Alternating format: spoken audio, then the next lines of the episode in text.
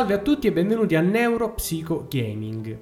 Io sono Sebastiano e vi do il benvenuto a questo episodio speciale di Not Just a Game.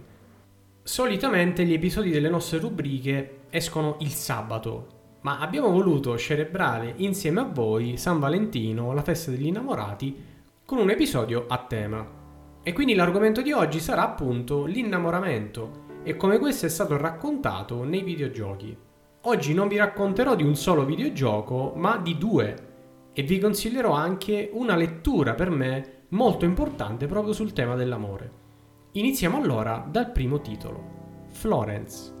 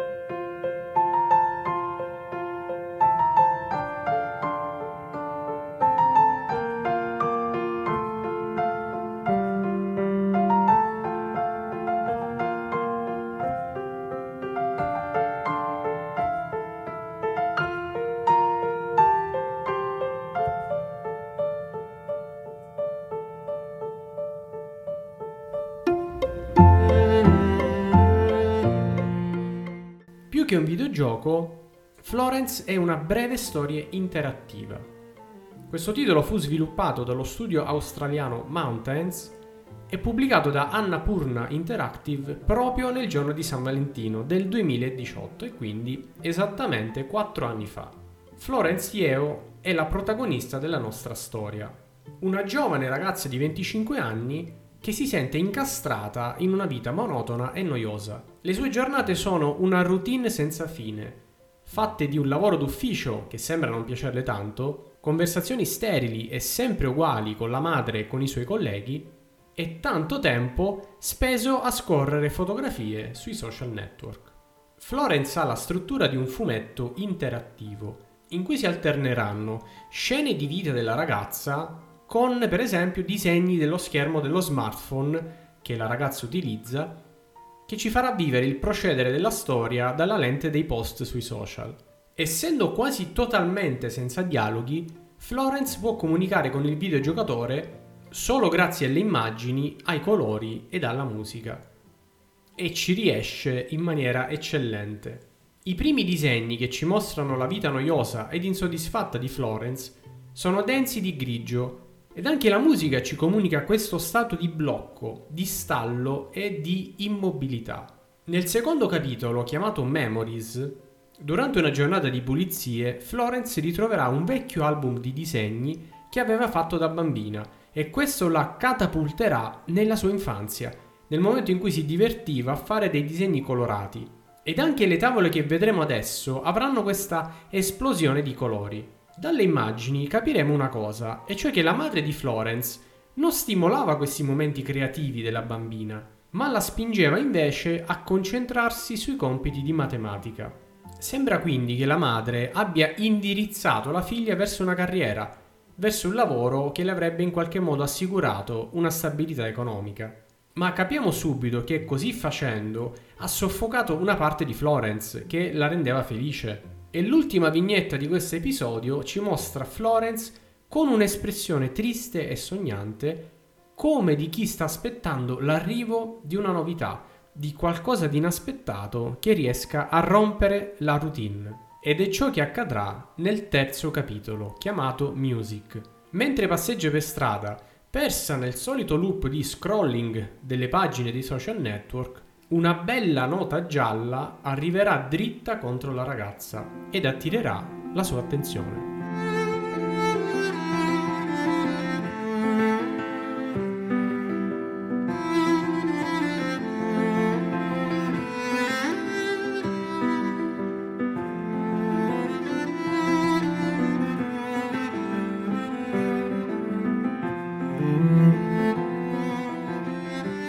Florence sarà attirata da questa musica incantevole e verrà quasi trascinata verso la sua fonte. Il colore e la musica si combineranno per comunicare al giocatore questo momento in cui la noia e l'immobilismo della vita di Florence vengono spezzati da questo suono. Arriveremo a scoprire l'origine di questa musica e conosceremo quindi il secondo personaggio della storia, un artista di strada di nome Krish, che sta creando questa musica suonando per strada un violoncello. L'ultima vignetta del capitolo mostrerà Florence nella posa sognante del precedente, ma stavolta il grigio sarà stato sostituito dal giallo il colore predominante di questo incontro con Krish e con la sua musica.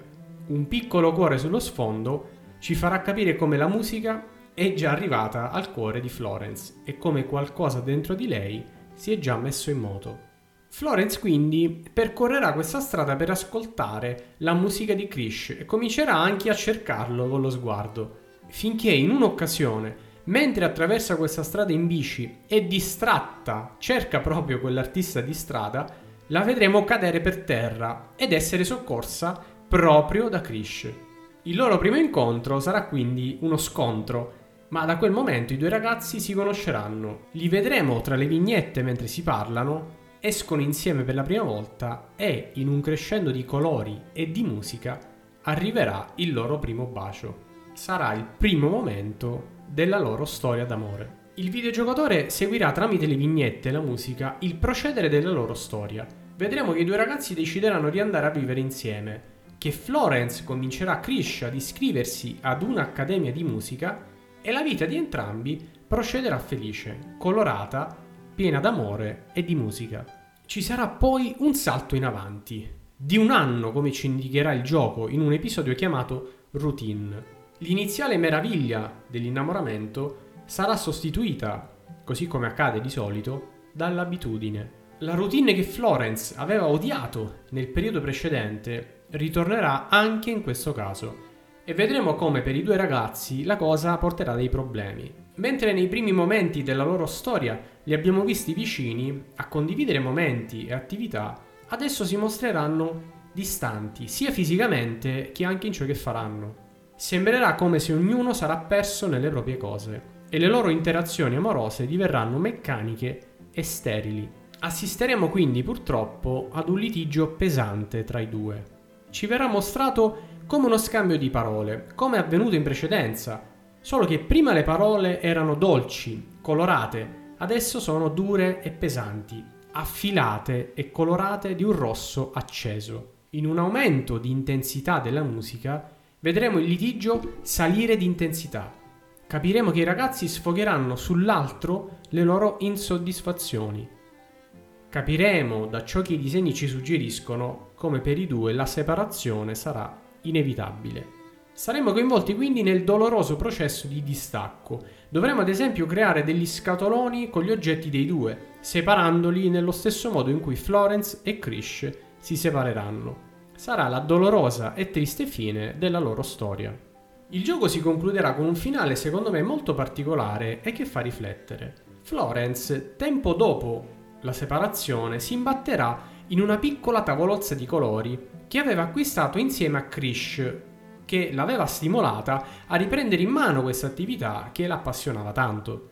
Florence allora deciderà di dedicarsi a questa attività e comincerà a disegnare. Ma questo sarà proprio l'inizio, perché si lancerà in questa carriera di pittrice e riuscirà a trasformarla in un lavoro. Alcune sue opere saranno esposte in una mostra, grazie a questo conoscerà molte persone e noteremo una cosa importante. Le vignette saranno piene di colori. E quindi il messaggio che il gioco ci dà è che la storia d'amore con Krish, per quanto dolorosa e conclusa male, ha potuto far riscoprire a Florence una parte importante di sé. Cosa voleva veramente? Cosa, se vogliamo, avrebbe colorato di nuovo la sua vita? E concluderemo il gioco guardando Florence sempre nella stessa posa.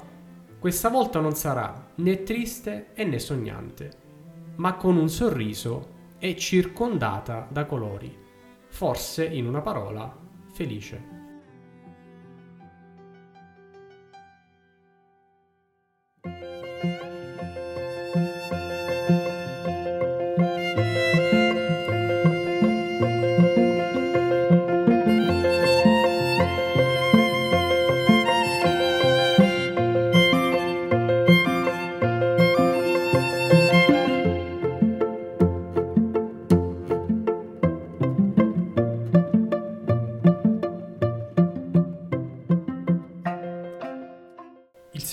Titolo di cui voglio parlarvi è Maquette, titolo Puzzle Adventure sviluppato da Grateful Decay e pubblicato nel 2021 anche questo da Annapurna Interactive. Questa software house quindi si conferma un publisher interessato molto alla narrazione ed alla componente emotiva dei videogiochi che propone e ci regala entrambi i videogiochi che compongono questo episodio. Il gioco comincerà con il capitolo Garden. Ci ritroveremo in un giardino buio e silenzioso. Questo videogioco rispetto al precedente presenta un ambiente 3D che noi esploreremo in prima persona, quindi come se lo guardassimo dagli occhi del personaggio che controlliamo. Rispetto al precedente questo videogioco avrà delle voci e dei dialoghi, seppure questi non verranno pronunciati da protagonisti, ma saranno dipinti sui muri e le pareti del mondo che esploriamo. Procedendo in avanti, appariranno quindi delle scritte che ci racconteranno la storia di Marquette. La prima fase è quasi onirica, il posto in cui ci ritroviamo sarà vuoto e oscuro ed anche le frasi sembreranno delle riflessioni del protagonista sulla sua vita, sul suo momento che appare negativo. Alla fine però una scritta dice che è riuscito a trovare la chiave ed anche noi faremo questo nel gioco, prenderemo letteralmente una chiave con cui apriremo un cancello che ci condurrà nel secondo livello intitolato appunto Maquette. Ci ritroveremo in quello che sarà il mondo di gioco per quasi la sua interezza. È un'area con al centro una grande cupola ed ai lati degli scenari diversi a cui potremo accedere solo in determinati momenti della storia. Ci avvicineremo all'unico scenario a cui potremo accedere un edificio che sarà un mix tra un castello fiabesco ed un rifugio di montagna. Appena prima dell'ingresso, una scritta ci dirà l'album di disegno si aprì proprio su quel disegno che avevamo fatto insieme, la prima volta che ci siamo incontrati in quel caffè. Una volta varcata la soglia, partirà una scena che ci farà capire da dove inizia la storia che stiamo per vivere.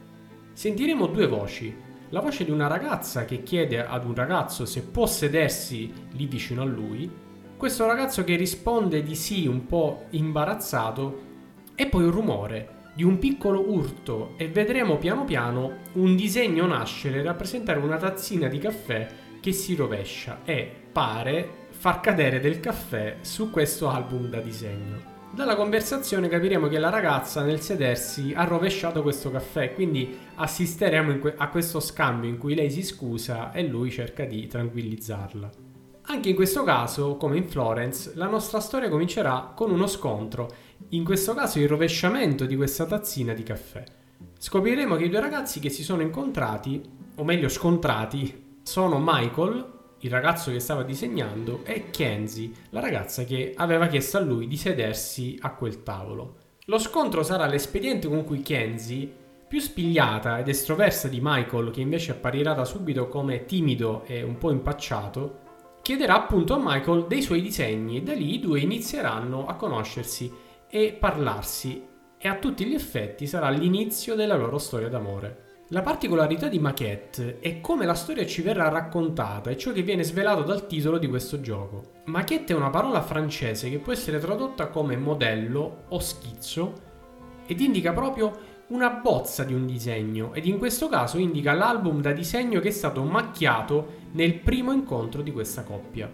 Questo album verrà poi riempito da Michael di tutti i ricordi che formerà con Kenzie come quello del primo appuntamento in cui lui la inviterà in un circo della zona, oppure di quella settimana passata in vacanza in una località balneare, o ancora il disegno della propria casa in cui andranno a vivere insieme. E quello che vivremo noi da videogiocatori sarà il ripercorrere questi eventi dentro i disegni di Michael. Il gioco ci presenta in questa maniera così particolare questa storia, facendoci immergere nei vari disegni che raccontano ognuno, in maniera diversa, il procedere del rapporto tra i due. Dal primo bacio, alla prima volta che si sono detti ti amo, alla prima discussione. A livello di gameplay il gioco si configura come un vero puzzle game in cui la chiave per procedere sarà risolvere alcuni enigmi ambientali. Di solito questi si contraddistinguono per il fatto che dovremo trovare degli oggetti, raccoglierli e trasportarli fino ad usarli ad uno specifico punto. Ci saranno poi meccanismi da attivare come leve o montacarichi Ma l'elemento veramente particolare di questo titolo è rappresentato dalla cupola al centro dell'ambiente di gioco. Una volta entrati sotto questa cupola, ci renderemo conto di come al di sotto si troverà una riproduzione del mondo che ci circonda, ma in piccolo, come una riproduzione in miniatura dello spazio che abbiamo intorno. Questo elemento diventerà essenziale nel gameplay perché piano piano scopriremo come il mondo reale e questa piccola riproduzione sono connessi. Ad esempio, intervenendo sulla miniatura in qualche modo, lo stesso cambiamento avverrà nel mondo reale. Oppure un meccanismo interessante sarà che, essendo la miniatura una riproduzione del mondo reale ed essendo collegate le due realtà, se sposteremo un oggetto nel mondo reale, lo ritroveremo nella miniatura appunto rimpicciolito. Mentre all'opposto, se prenderemo un oggetto e lo collocheremo dentro la miniatura, poi ce lo ritroveremo nel mondo reale, ma ingigantito.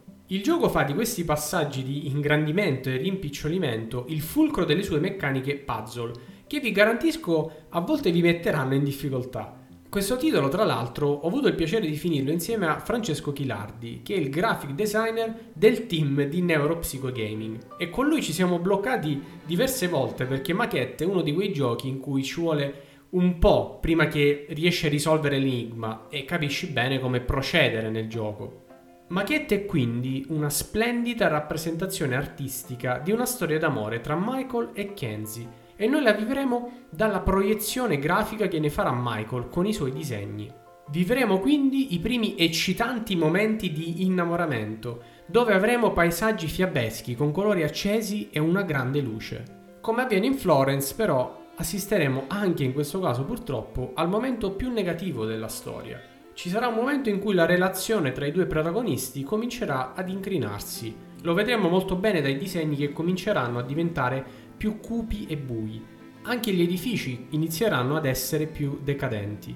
Arriveremo ad un punto molto profondo in cui i due ragazzi si separeranno e Michael comincerà un periodo molto pesante e ce ne accorgeremo dai suoi disegni che lo manifesteranno come una sorta di caduta in un limbo di sconforto e dolore, in cui tutto quello che era stato costruito prima viene a essere distrutto.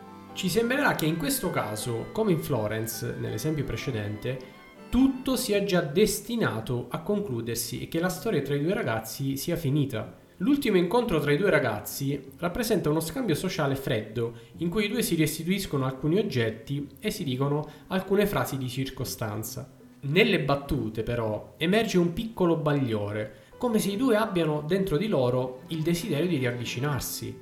Uno degli oggetti restituiti a Michael sarà proprio quell'album in cui noi videogiocatori ci troviamo e quindi ci renderemo conto di come tutto il gioco è stato il viaggio di Michael nella riscoperta di quei disegni. Noi vedevamo il mondo dai suoi occhi e nel ripercorrere questi scenari arriveremo alla conclusione. In uno degli edifici diroccati e distrutti vedremo crescere, o meglio se vogliamo essere disegnato, un albero è il simbolo della vita e dell'amore che sta rifiorendo dentro Michael.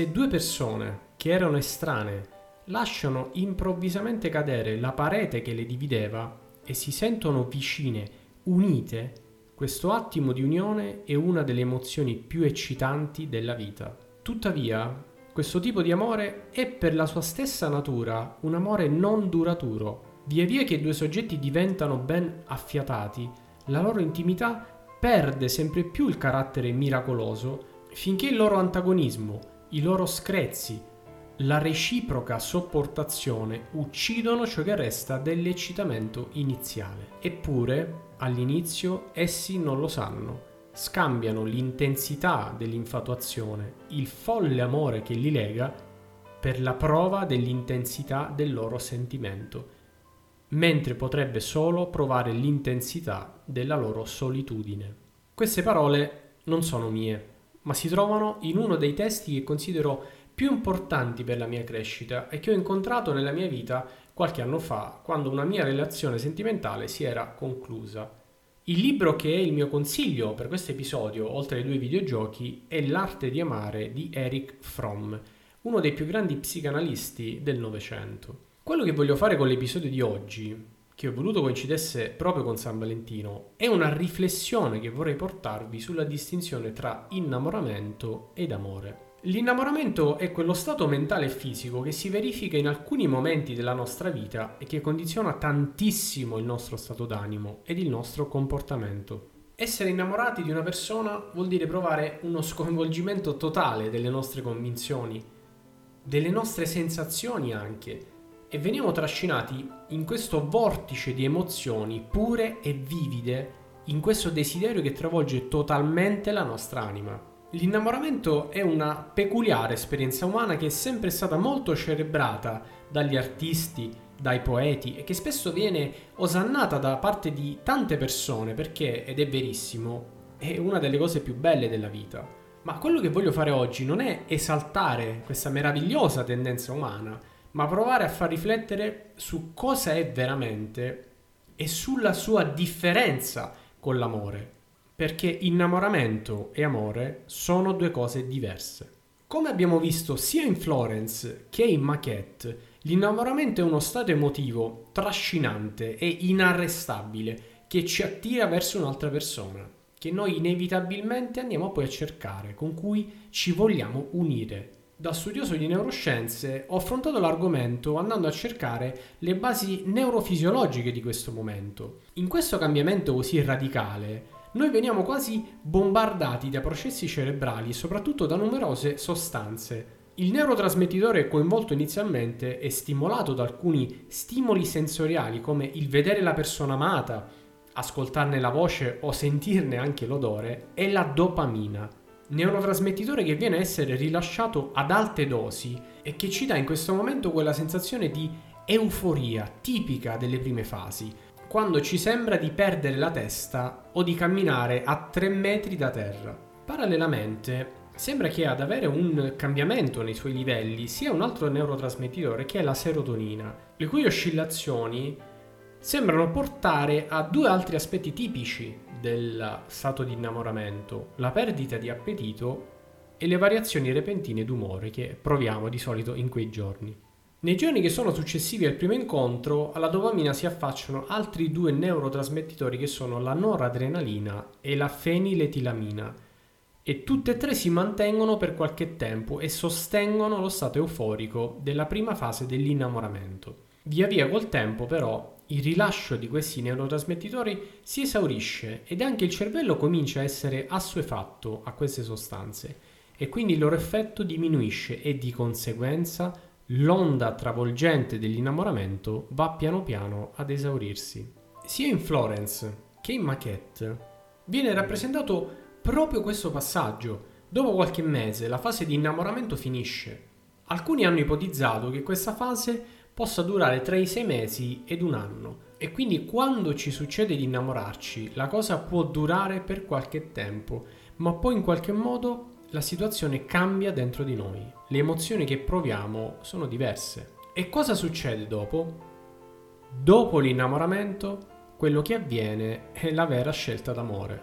E proprio nel momento di calo dell'euforia che ha seguito l'innamoramento, e quando la coppia si riscopre in maniera più chiara in ciò che è veramente, che si decide realmente se quella relazione sarà amore oppure no. È in questa fase di solito che iniziano i litigi. Si comincia piano piano a rientrare nella propria individualità e a cominciare a notare i difetti dell'altra persona, come se li vedessimo per la prima volta solo in questa occasione. Allora l'amore non è l'innamoramento, non è quell'eccitazione iniziale che ci aveva fatto avvicinare ad una persona, ma è invece la scelta di amare l'altro per ciò che è veramente, con i suoi difetti e le sue fragilità. Come dice bene proprio Eric Fromm, amare qualcuno non è solo un forte sentimento, è una scelta, una promessa, un impegno. Amore quindi è scegliere di rimanere con una persona, anche quando le cose vanno male. È scegliere di superare insieme i problemi piuttosto che farsi separare dagli stessi. Amore è accogliere l'altra persona quando piange, quando è fragile, quando ha paura, quando ha fallito, quando ha perso il lavoro e soprattutto quando l'altra persona non riesce ad amare se stessa. Quello che ho voluto portarvi oggi in questo episodio del podcast è quindi una riflessione che soprattutto chi oggi vive una storia d'amore deve fare, ci deve fare i conti prima o poi.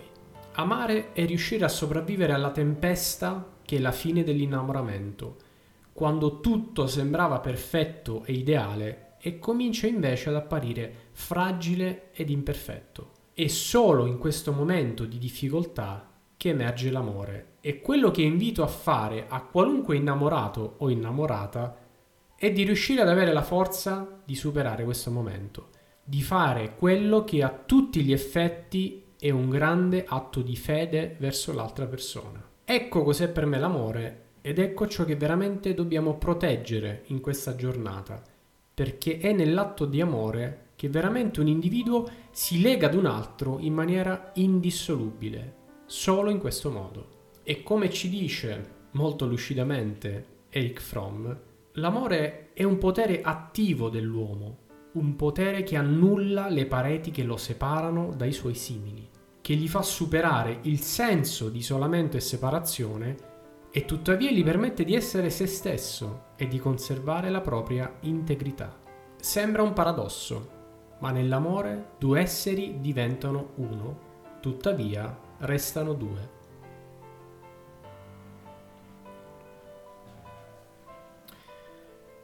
E questo era Not Just a Game, una puntata speciale e sicuramente particolare in cui ho voluto omaggiare due titoli tra i tanti videogiochi che hanno voluto raccontare l'amore ed insieme consigliarvi la lettura di questo importante saggio di Eric Fromm che a me ha aiutato tanto a capire me stesso e le mie scelte in ambito sentimentale anche. Allora auguro a chi sta ascoltando un piacevole San Valentino e vi propongo questa maniera insolita di passarlo insieme alla persona che amate, prendendo però un pad alla mano e giocando insieme uno di questi titoli. Florence è un gioco breve ed estremamente accessibile, lo potete trovare su veramente tutte le piattaforme, tra cui anche smartphone e tablet, e quindi può essere una scusa per passare queste ore insieme e vivere la storia di Florence. Machiette invece è un titolo più particolare che potete trovare su PlayStation 4 e PlayStation 5 e su PC dove è un'esclusiva Steam. Machiette è un gioco più ricercato e più per videogiocatori rispetto a Florence ma è sempre una possibile via di accesso al mondo videoludico che, eh, così come ho raccontato anche in questa occasione, regala sempre nuove emozioni e momenti indimenticabili. Grazie per aver ascoltato il podcast, se ti è piaciuta la puntata vieni a lasciare un commento nei canali social di Neuropsychogaming, magari vieni a raccontarci i tuoi videogiochi preferiti che hanno parlato d'amore o magari ci dirai qual è la tua storia d'amore preferita nei videogiochi che hai provato. Per oggi è tutto, change the way you play, ciao e alla prossima!